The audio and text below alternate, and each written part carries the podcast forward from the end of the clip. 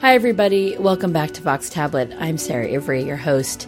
Today, a shameful chapter buried in an Amsterdam archive. It was all over the Dutch press this past spring.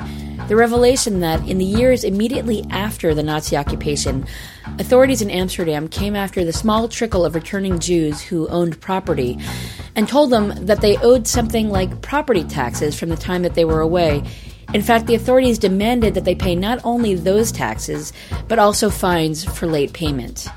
The person who first discovered this mind bogglingly absurd requirement was a mild mannered intern working at the Amsterdam City Archives. She happened upon letters written by returning Jews asking that the fees please be dropped given the circumstances of their non payment. After all, we're talking about the early 1940s, and the Jews at this time weren't exactly away on a vacation. Amsterdam based reporter Jonathan Gruber wanted to meet this intern to ask how she made the discovery and what led her to go public with it. Here's his story. Say, what's the date? Oh, the date is written on May 16th, 1946 and he uh, wrote it to the city after receiving his fine for the leasehold. The woman reading this letter is 24 year old Charlotte van den Berg. These days, she works at the student administration department of a university in the Dutch capital, Amsterdam. But back in 2011, she was a student herself, interning at the Amsterdam City Archives. I just received your fine. Uh, you might know that as a Jew, I was in hiding since 1943. The letter's author is complaining about a bill he'd received from the Amsterdam municipality demanding that he pay his back leasehold fees for the ground his house is on. The bill is for the entire time he was away from his home, hiding from the Nazis. The city even tacked on a penalty for late payment.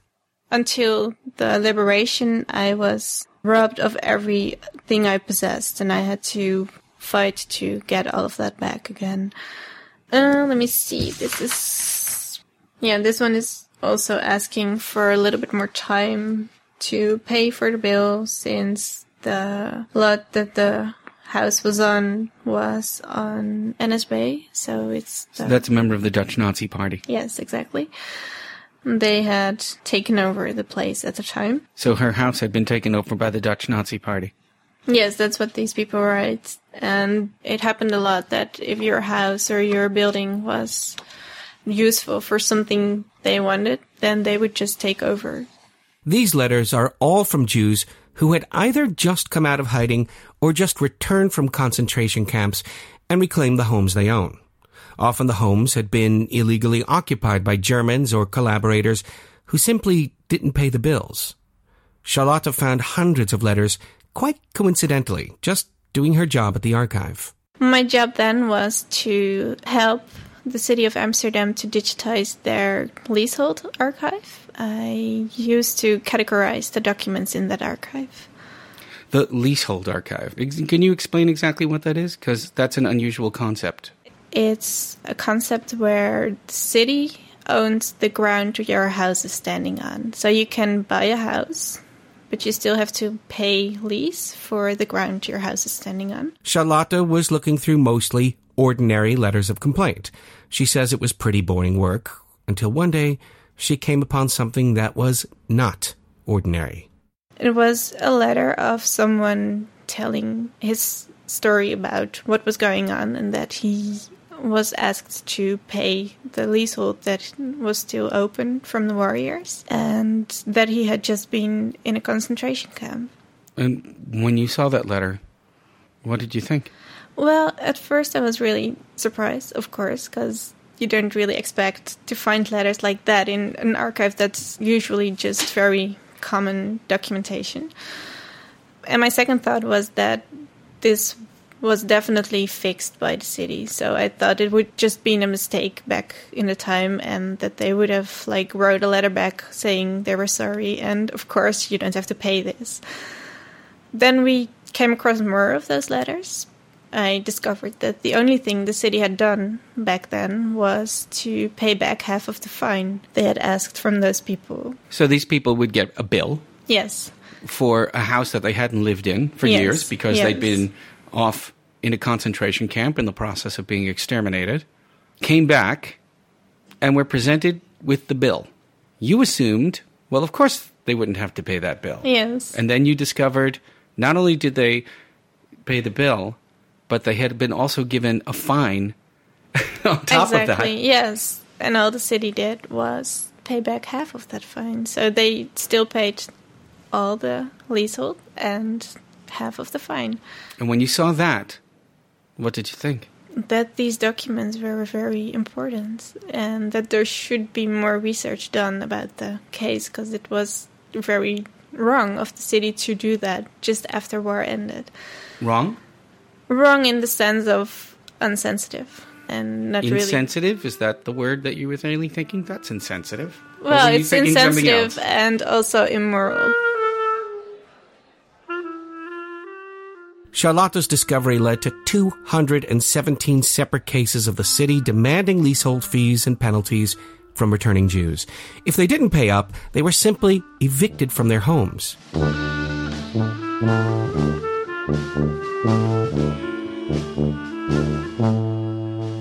Immoral behavior, as Charlotta calls it, was the order of the day right after the war. Amsterdam had just been freed of four years of Nazi occupation and gone through what was called the Hunger Winter of 1944. Thousands have died of starvation, and everyone was reeling. Everyone felt like a victim, and sympathy was in short supply, even for the tiny percentage of Jews who managed to make it home. The 18th May 1945, we came back in Amsterdam. This is Jaap Susan. He's a 91 year old Jewish man born and raised in Amsterdam. He and his family tried to tough out the Nazi occupation of the city for as long as possible. But in 1943, after seeing all their friends and neighbors taken away and soldiers openly beating Jews on the streets, they decided it was time to run. His father found a farmer in the southern province of Limburg willing to take them in for cash. They spent most of the war there. When Jaap finally made it back to Amsterdam, he was shocked at how people treated him. And they didn't know where to bring us.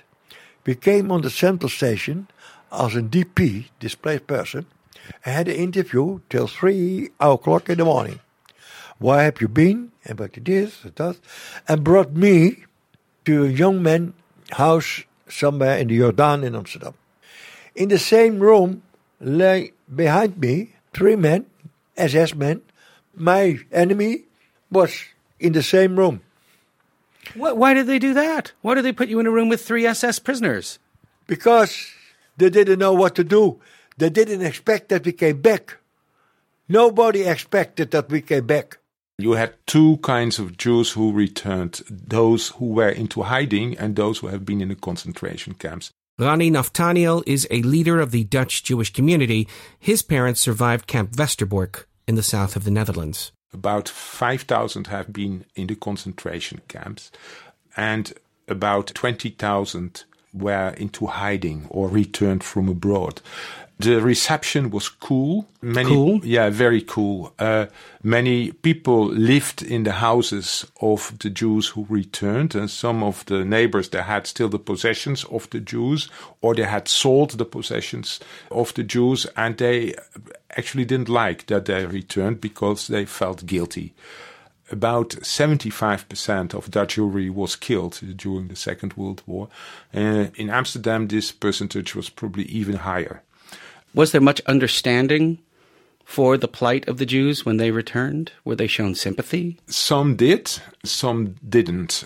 You have to understand that the Netherlands was a country which had many resistance fighters, but they had also, I think, the biggest amount of people who fought at the Eastern Front in favor of the Germans.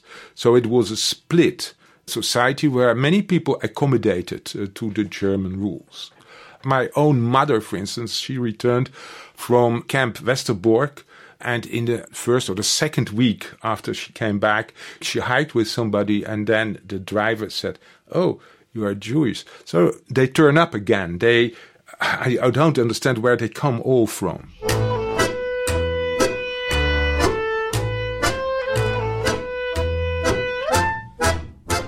When Charlotte van den Berg told her boss about the letters, he thanked her for her attentiveness and assured her they would be looked into. She also approached city officials, she wouldn't say exactly who, and asked them to go look at what she'd found. She'd check in with them from time to time, hoping for some progress. But in 2013, not only had the city not investigated what happened, but she found out the original letters were about to be destroyed. Charlotta says she felt powerless, actually, because most of the time I was looked at like, oh, you're just a student, so let the city come to us or let the archive come to us. What, like a dumb intern? Yeah, something like that. When you realized that these things were going to be destroyed despite everything that you told them, what did you do then? That was the moment I decided to talk to the media. Let's just stop here for a second. The fact that Charlotta was tucked away working quietly in an archive is no coincidence. She is painfully shy and barely tolerates all the attention she's gotten since the case was made public. She just turned down a TV interview and it's clear that doing this interview with me is, well, it's almost painful. So imagine what it must have been like for her to go to a local newspaper, make an appointment with a reporter, and blow the whistle. My boyfriend actually got me to actually go to the appointment. Because You didn't want to go? Because I was kind of afraid, yes. I was still not sure whether I should go through with all of that. I went and the article got published in the end. And that's when it all started. What started?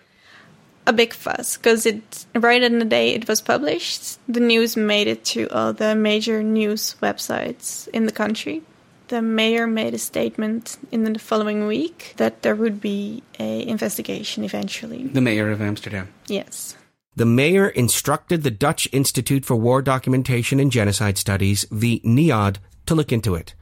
The NIOD conducted a thorough study confirming the authenticity of the letters, identified all the individual cases, and found out that back in 1946, Amsterdam's attorney advised the city government not to enforce the fines on the Jews returning home. But politicians worried granting even one exception might set a precedent.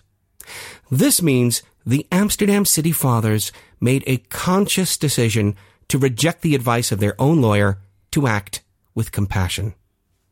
Ronnie Naftaniel was one of the chief negotiators for wartime reparations between the Dutch government and the Jewish community back in the 90s. This deal eventually led the Dutch government to pay out more than a half a billion dollars to the Jewish community.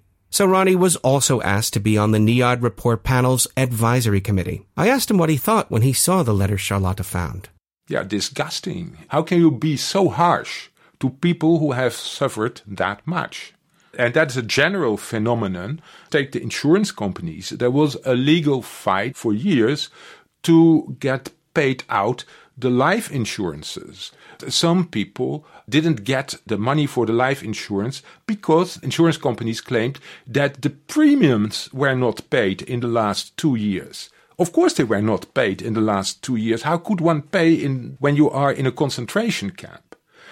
That has been resolved later on in the Netherlands.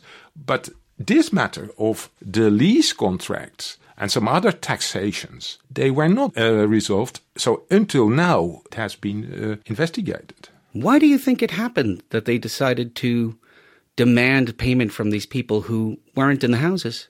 Probably because bureaucratic reasons. Bureaucratic reasons? Yes, bureaucratic reasons.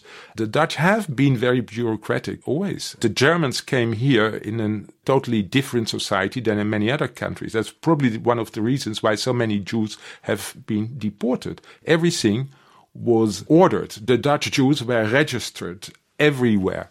There was no possibility almost to go into hiding because everything was known. It was a transparent society. The behavior before the war was the same as after the war. Rules are there to be adhered to.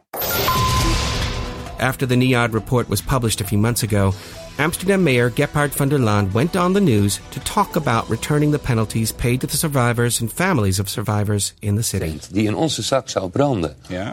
van der Laan is saying, whether we were cold hearted or just bureaucratic doesn't matter we should pay the money back with interest. Eh,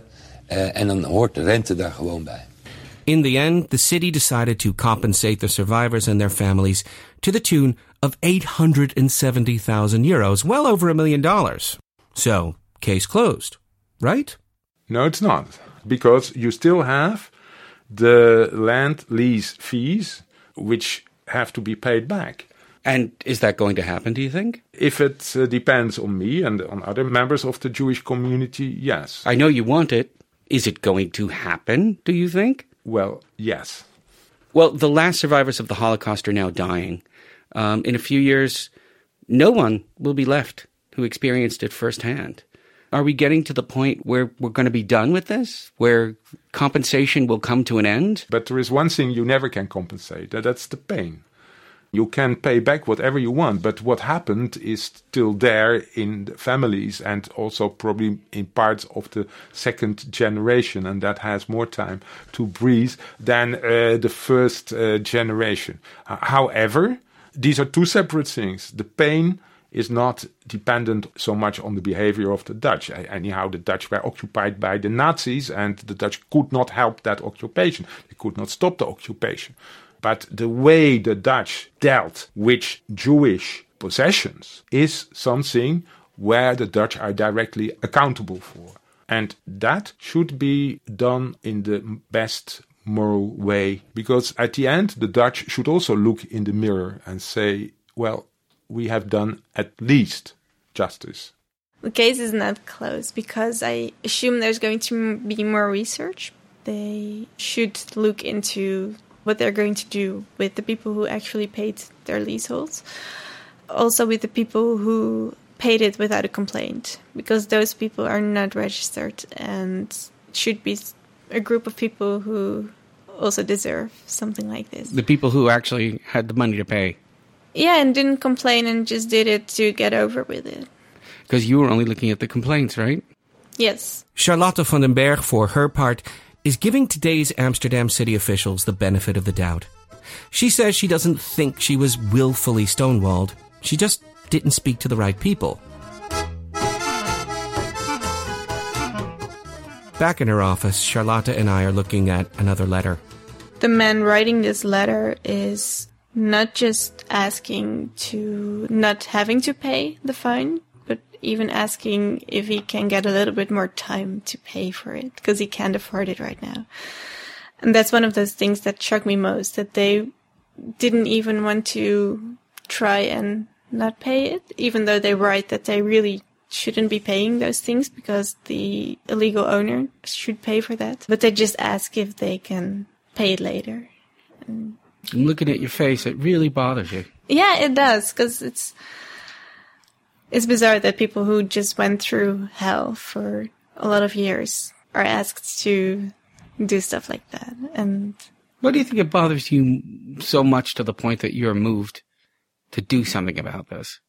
When other people saw this and just thought, eh, well, it was a long time ago. Why did you do something? Why were you so moved? I was um, touched by the personal stories they write and by the personal feelings they put into those letters and the emotion with which they write them. Being touched by the letters is a nice sentiment, but it didn't seem like enough to make her blow the whistle on what became a national story that could have gotten her in trouble. So, with the mic off, as we were walking out of her office, I asked her again. And this time she confided, Bureaucrats caused this back then, and it looked like bureaucrats were going to bury the story. I didn't want them to get away with it again. For Vox Tablet, I'm Jonathan Gruber in Amsterdam.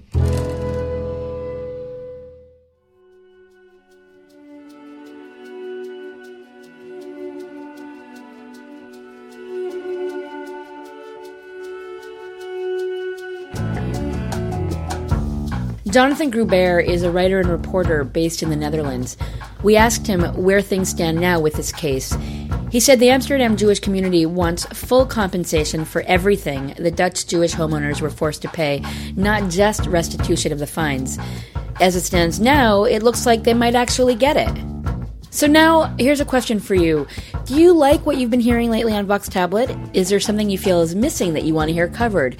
Feel free to just send an email to podcast at tabletmag.com and make a suggestion of a topic you want us to cover. You can also just tweet at me. It's at Sarah Ivry. It's on Twitter. It's easy. Go for it. Vox Tablet is produced by Julie Subrin. I'm Sarah Ivry. We thank you so much for listening. Please join us again next time.